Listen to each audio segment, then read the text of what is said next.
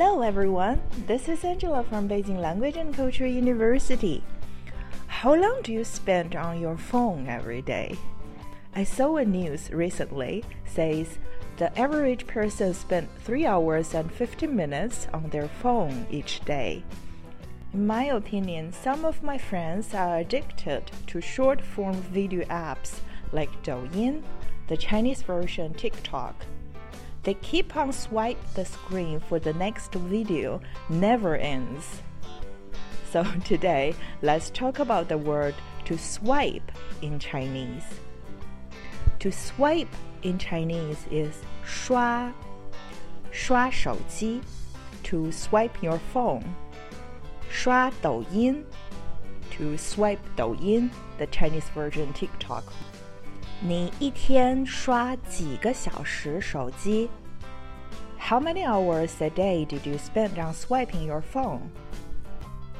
You can also use the word 刷 for swiping a card. 刷卡 to swipe a card. 我想刷信用卡付钱。I want to make the payment by swiping the credit card even though we use typing cards a lot now for like subway entrance and some office building doors, we still like to use the word 刷。刷卡进站 type the card to enter the station. 刷卡进门 type the card to enter the gate. Some new buildings use face recognition to open doors and probably you use facial recognition to unlock your phone now. It's nothing about swiping, but we still use 刷。刷脸进门 to enter the door by facial recognition. 刷脸解锁 to unlock by facial recognition. 刷脸 to scan your face or facial recognition. Actually, the word 刷 originally means to brush, like to brush your teeth is 刷牙. A brush is 刷子, toothbrush 牙刷, and makeup brushes are 化妆刷。我用牙刷刷牙，用化妆刷 化妆。I use toothbrush to brush my teeth. Use makeup brushes to put on makeup. Alright, let's do a little review.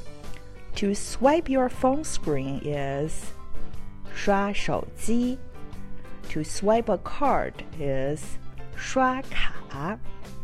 Facial recognition is 刷脸. To brush your teeth is 刷牙. A toothbrush is 牙刷. Okay, that's all for today. Leave a message and let us know how many hours a day you spend on swiping your phone. 你一天刷几个小时手机？